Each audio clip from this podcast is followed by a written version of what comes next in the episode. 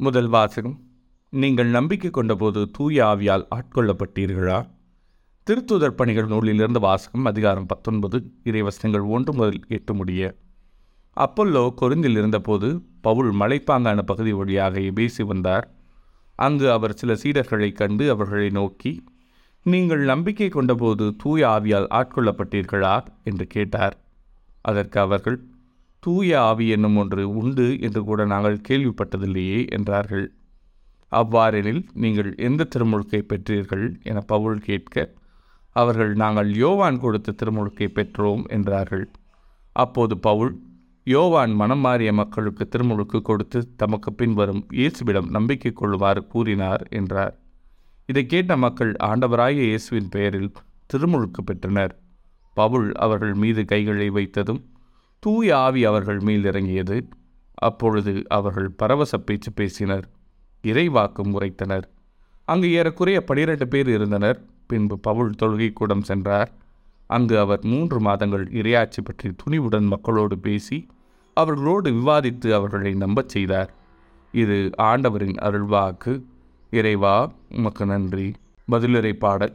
உலகிலுள்ள அரசர்களே கடவுளை புகழ்ந்தேத்துங்கள் கடவுள் எழுந்தருள்வார் அவருடைய எதிரிகள் சிதறடிக்கப்படுவார்கள் அவரை வெறுப்போர் அவர் முன்னிலையில் நின்று ஓடிப்போவர். புகையடித்துச் செல்லப்படுவது போல அடித்துச் செல்லப்படுவர். நெருப்பு முன் மெழுகு உருகுவது போல கடவுள் முன் பொல்லார் அழிந்தொழிவார். உலகிலுள்ள அரசர்களே கடவுளை புகழ்ந்தேத்துங்கள். நேர்மையாளரோ மகிழ்ச்சியடைவர் கடவுள் முன்னிலையில் ஆர்ப்பரிப்பர் மகிழ்ந்து கொண்டாடுவர். கடவுளை புகழ்ந்து பாடி அவரது பெயரை போற்றுங்கள். ஆண்டவர் என்பது அவர்தம் பெயராம். உலகிலுள்ள அரசர்களே கடவுளை புகழ்ந்தேத்துங்கள் திக்கற்ற பிள்ளைகளுக்கு தந்தையாகவும் கணமுளை இழந்தாளின் காப்பாளராகவும் இருப்பவர் தூயகத்தில் உரையும் கடவுள். தனித்திருப்போருக்கு கடவுள் உறைவிடம் அமைத்து தருகின்றார். சிறைப்பட்டோரை விடுதலை வாழ்வுக்கு அழைத்துச் செல்கின்றார். உலகிலுள்ள அரசர்களே கடவுளை புகழ்ந்தேத்துங்கள் நற்செய்தி வாசகம். துணிவுடன் இருங்கள். நான் உலகின் மீது வெற்றி கொண்டு விட்டேன். யோவான் எழுதிய தூய நற்செய்தியிலிருந்து வாசகம் அதிகாரம் பதினாறு இறைவசனங்கள் இருபத்தி ஒன்பது முதல் முப்பத்தி மூன்று முடிய அக்காலத்தில் சீடர்கள் இயேசுவிடம் இப்போதுதான் உருவகம் எதுவுமின்றி வெளிப்படையாக பேசுகிறீர். உமக்கு அனைத்தும் தெரியும். யாரும் உம்மிடம் கேள்வி கேட்க தேவையில்லை என்பது எங்களுக்கு இப்போது புரிகிறது. இதிலிருந்து நீர் கடவுளிடமிருந்து வந்தவர் என்பதை நம்புகிறோம் என்றார்கள். இயேசு அவர்களை பார்த்து இப்போது நம்புகிறீர்களா?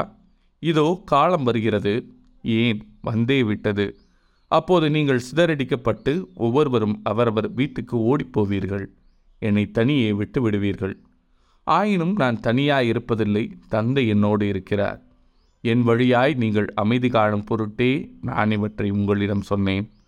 உலகில் உங்களுக்கு துன்பம் உண்டு எனினும் துணிவுடன் இருங்கள். நான் உலகின் மீது வெற்றி கொண்டு விட்டேன் என்றார்.